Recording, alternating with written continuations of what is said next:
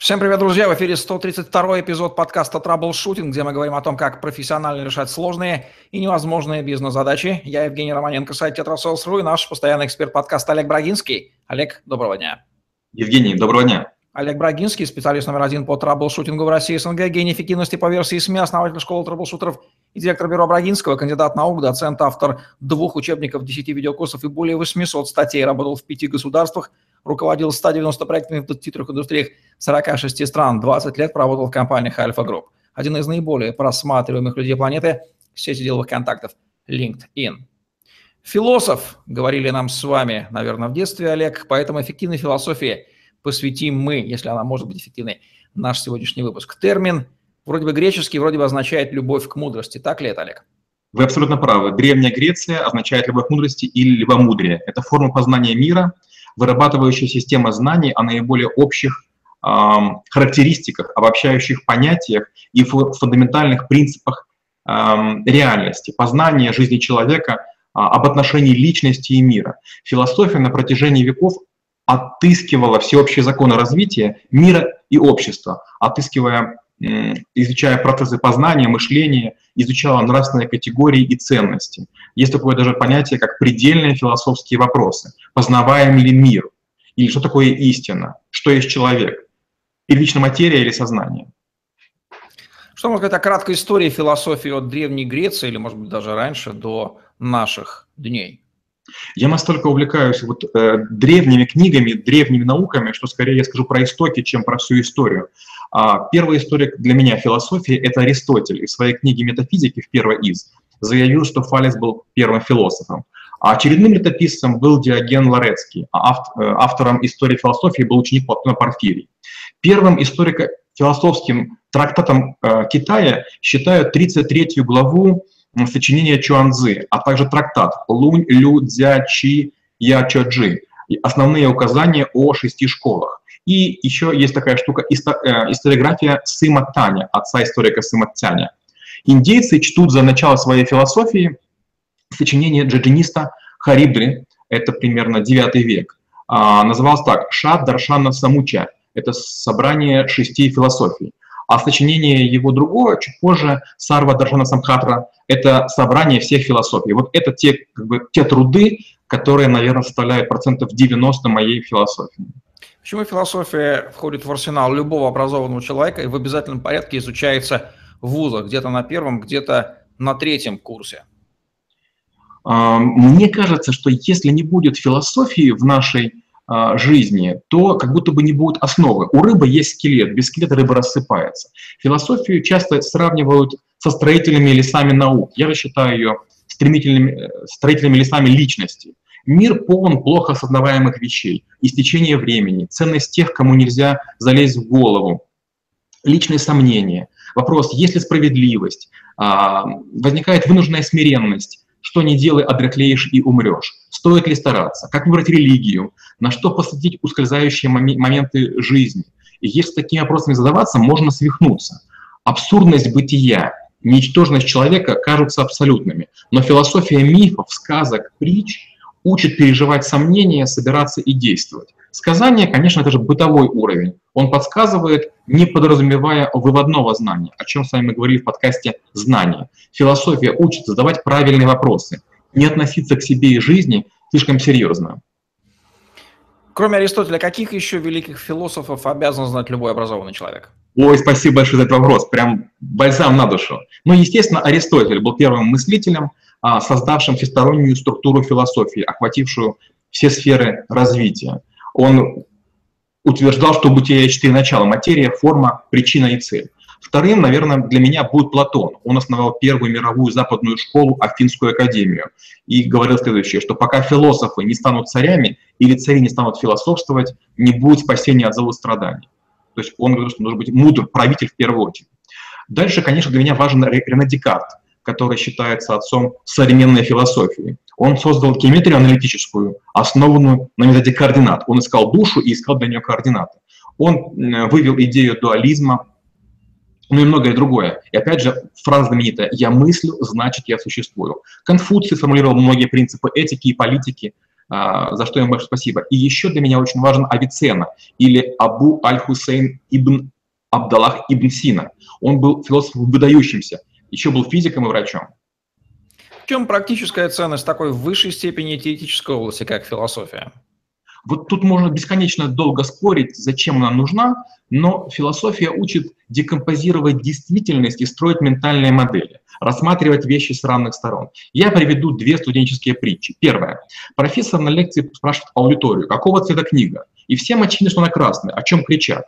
Лектор настаивает, что она зеленая. Его не слушают и поднимают на смех. Профессор переворачивает книгу с другой стороны, она зеленая. Мораль с другой стороны, может открываться иной вид на проблему – философия. Другая ситуация. Профессор пишет серию уравнений, и студенты в одном из них начинают высмеивать явную ошибку.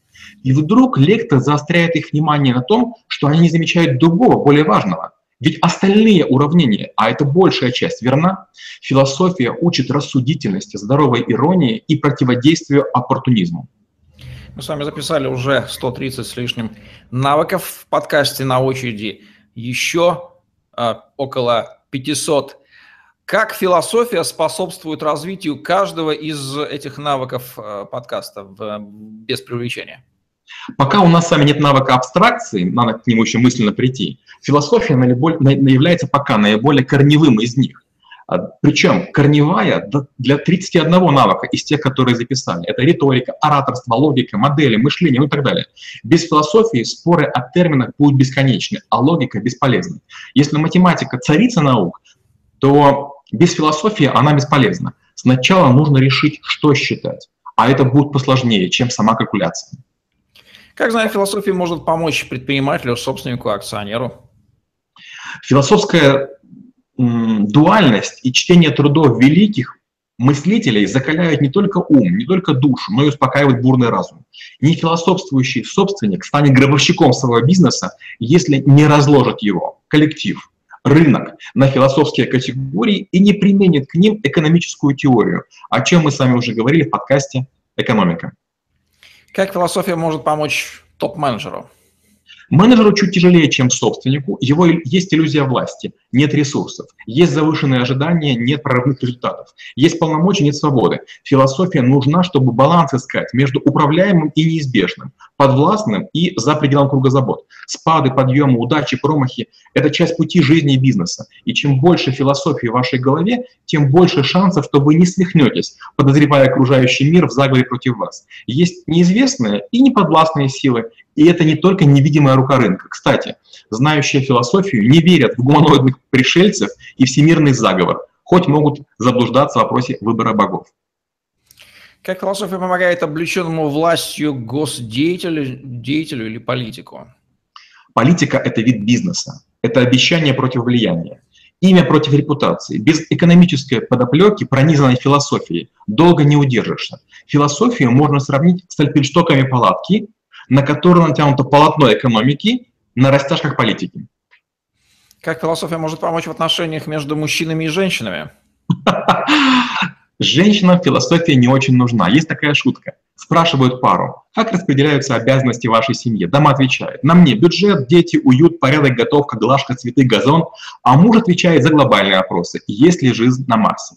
Женщины невероятно практичны и редко поднимают голову над проблемами мироздания. Они детей нянчат, поддерживают мужчин, трэблшут в конце концов. А вот мужчинам философия нужна. И чтобы больше зарабатывать, и чтобы лучше понимать женщин. Без этого никак. Следовательно, склонность у мужчин к философии, соответственно, великие философы, я как-то не знаю дам философов, а вот все основном мужики. Она выше мужчин. Ну, получается, что да. Как философия может помочь отношениям между родителями и малыми детьми и взрослым детям в отношении еще более взрослых родителей? происходит неизбежное столкновение точек зрения, и каждое поколение считает, что его снобизм более правильный. И вот философия необходима для того, чтобы примерять вот эти шестеренки, которые имеют разный шаг. Они не могут работать. И философия является связующим звеном между разнокалиберными шестеренками мнений. Говорят, что мужчины после брака становятся философами или после развода, я не помню, честно говоря. Что имеется в виду в этой шутке? Я думаю, что мужчины понимают неизбежность. Японцы говорят, не протився тайфуну и женщине. Это, конечно, звучит странно. Но женщина устанавливает правила, и горе не подчиняющемуся мужчине. Сильному маскулину это кажется фарсом, философствующему платой за долгую счастливую совместную жизнь. Способна ли философия помочь понять смысл жизни конкретному человеку и как не уйти в философствование, отрешившись от мира и вообще забив на него, грубо говоря? Конкретному человеку философия может помочь понять необходимость постановки такого вопроса, а вот решить не факт. Философия строится из кирпичиков знания, а у нас его в голове по умолчанию немного. Не зря великие мыслители и правители читают за поем. Предшественники прошли очень далекий путь, и глупо его не постичь и не продолжить, иначе мы стартуем с того же места старта. Огромной частью философии является э, гносеология, раньше называлась эпистемология, наука о познании, то есть об ограниченности, да, методологии познания. Вот способно ли знание философии помочь познанию в том, что правильно поставить вопрос, на который мы ищем ответ, и, соответственно, сэкономить время на поиск ответов на ненужные, неправильные, некорректные, лишние вопросы? Безусловно, мы говорили с вами в подкасте «Траблшутинг», что главный вопрос траблшутера – ту ли задачу мы решаем. И поэтому, когда я рассказываю методики решения, я говорю, что мы, конечно, используем элементы ТРИЗа, мы используем философию, логику и так далее. Но философия – это наука, которая возводит задачу любую в абсолют, расслаивает безжалостно, отделяет аромат от э, цвета и другие всякие характеристики. И вот только разложенная на кусочки действительность, то есть разобранная по частям оливье, может быть подвергнута анализу. То есть философия — это, ну, если не точка опоры э, для умного человека, то, по крайней мере, гигантский, масштабнейший, сильнейший инструментарий. Приведите пример интереснейшего кейса из практики трэблшутера, где именно знание философии явились ключевым драйвером, помогли э, сдвинуть с места и найти решение? Ну, я лучше приведу одну из задач, которые мы обычно решаем. Потому что вот философия, она ведь у всех разная. И у меня есть пару примеров, скажем, про индийскую философию, но это будет граничить с враньем. Про арабскую будет граничить с вероломством. Есть такая задачка. В детском лагере пионерском дети первого отряда ночью прокрались в столовую и высыпали в большую кастрюлю половину соли, которая была, и легли спать. Вторая половина отряда тоже прокралась в столовую и высыпала оставшуюся соль. На утро в этой кастрюле, в этой воде приготовили еду, она оказалась не соленой, а соли больше не было. Вопрос, что было приготовлено? Это абсолютный философский дуализм. Соли было, но ее не оказалось в продукте. Значит, было нечто мешающее. И вот когда я говорю об этом, все говорят яйцо, яйцо. Это правильный ответ. Но если не подсказать, что было вот такая, такая вот дуальность и разделение, решить невозможно. А мы с вами понимаем, что как раз это э, привет Канту. Как обучаться философии? Нужно ли это делать всю жизнь? Евгений, ссылаясь на вас, э, хочется сказать, надо выйти э, жениться. Но, безусловно, конечно же, надо получить любовь. Э, не всем нравится абстрагировать. Есть люди, которые берут гайку, крутят и получают от этого кайф и удовольствие. Есть люди, которые делают какие-то модели самолетиков или там гигантские большие настоящие самолеты. Философия все-таки это, знаете, такое узг, мозгодробление. И поэтому сначала должен быть кайф, удовольствие и ощущение того, что тебе это нравится. Но потом, естественно, э, изучение книг. Я бы рекомендовал что-нибудь начать из хрестоматий, которые предлагаются в аспирантуре для сдачи кандидатского минимума. Это такая выжимка из трудов, прочтя которую есть иллюзия понимания философии и направления, куда рыть дальше. Считается, что источником философии является, ну, в общем-то, Средиземноморское пространство, Древняя Греция, которая потом через э, Старый Новый Свет по всему миру а, распадала. В том, в том числе есть и философия а, азиатская, китайская, которая тоже... Вот как вся эта совокупность, в конечном счете все же они бьют в некую универсальную мудрость, э, хотя множество остается, как множество религий. Вот что можно сказать о склонности разных наций и народов к философии, находят ли философы разных э, течений, там, Далай-Лама с э, каким-нибудь христианским философом, найдут ли они общий язык, будут ли им о чем, о чем говорить, какие нации более философские, какие менее философские, можно так выразиться. Ну, как раз когда мы говорим про буддизм, когда мы говорим про Далай-Ламу, как раз э, эти ребята с кем угодно найдут общий язык, потому что они являются не, не просто самоотрешенными, а все приемлющими. Это с одной стороны. С другой стороны, когда мы говорим про философствующих американцев, а, они обычно занимаются средствами производства и таким образом решают свои экономические задачи. Когда мы говорим про индусов, тех больше интересует мораль, мораль и ценности. Когда мы говорим про китайцев, китайцев больше интересуют вопросы доминирования власти и непритязаний. Когда мы говорим про корейцев, их интересует молодость, юность и этика. Когда мы говорим про Восток, их интересует честное, справедливое распределение богатства. То есть у каждого народа, что болит, о том он и философствует. Какие рекомендации можно дать нашим зрителям, а, имеющим либо не имеющим, так или иначе, сталкивающимся, может быть, не подозревающим с философией своей жизни, о применении, об осознанном применении знаний философии, о любви к мудрости в разных бизнес и жизненных вопросах?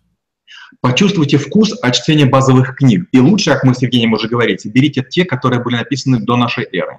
Второе. Решите, что реагировать менее интересно, чем наблюдать. Мы обычно реагируем, а гораздо интереснее быть э, наблюдателем безмолвным. Третье. В ходе наблюдений учитесь делать осторожные выводы, выискивая причинные связи. Четвертое. Имейте свое мнение по каждому вопросу, но готовьтесь его поменять под действием приемлемых стройных аргументов. И пятое. Изучите наши подкасты про логику, возражения и критику. Философия – это же прерогатива человека, в общем-то, логически мыслящего. Там нет места эмоций, там э, строгие знания логики, собственно, логика, она и проистекает же из философии. Все верно? А, и, и да, и нет. Мы говорили с вами в подкасте «Логика», что логика — это про форму. И логика не сильно заботится, что находится внутри высказывания. А вот философия как раз это наука об осторожности определений. Поэтому логика очень помогает философии. И часто, когда говорят, у человека нет логики, гораздо важнее или гораздо чаще, у него нет философского понимания базовых законов и точности определений. Что нужно добавить к этому в высшей степени фундаментальному выпуску под финал, Олег? Uh, хочу сказать вот что. К сожалению, мы все тяготеем к прикладным наукам. Мы все хотим uh, использовать то, что имеет uh, конкретные навыки. Мы стали заложниками пошаговых алгоритмов и прописанных инструкций. Но кто владеет философией, и алгоритмы пишет.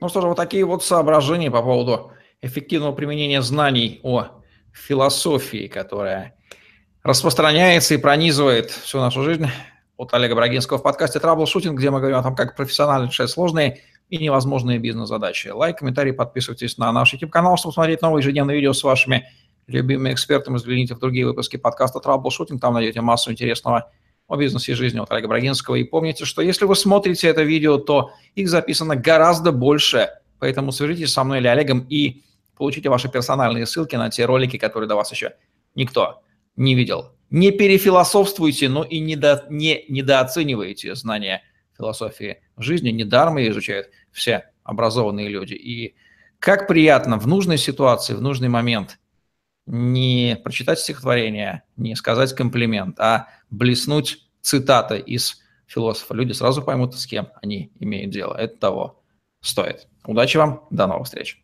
Евгений, спасибо, шикарное заключение. Коллеги, до встречи через неделю.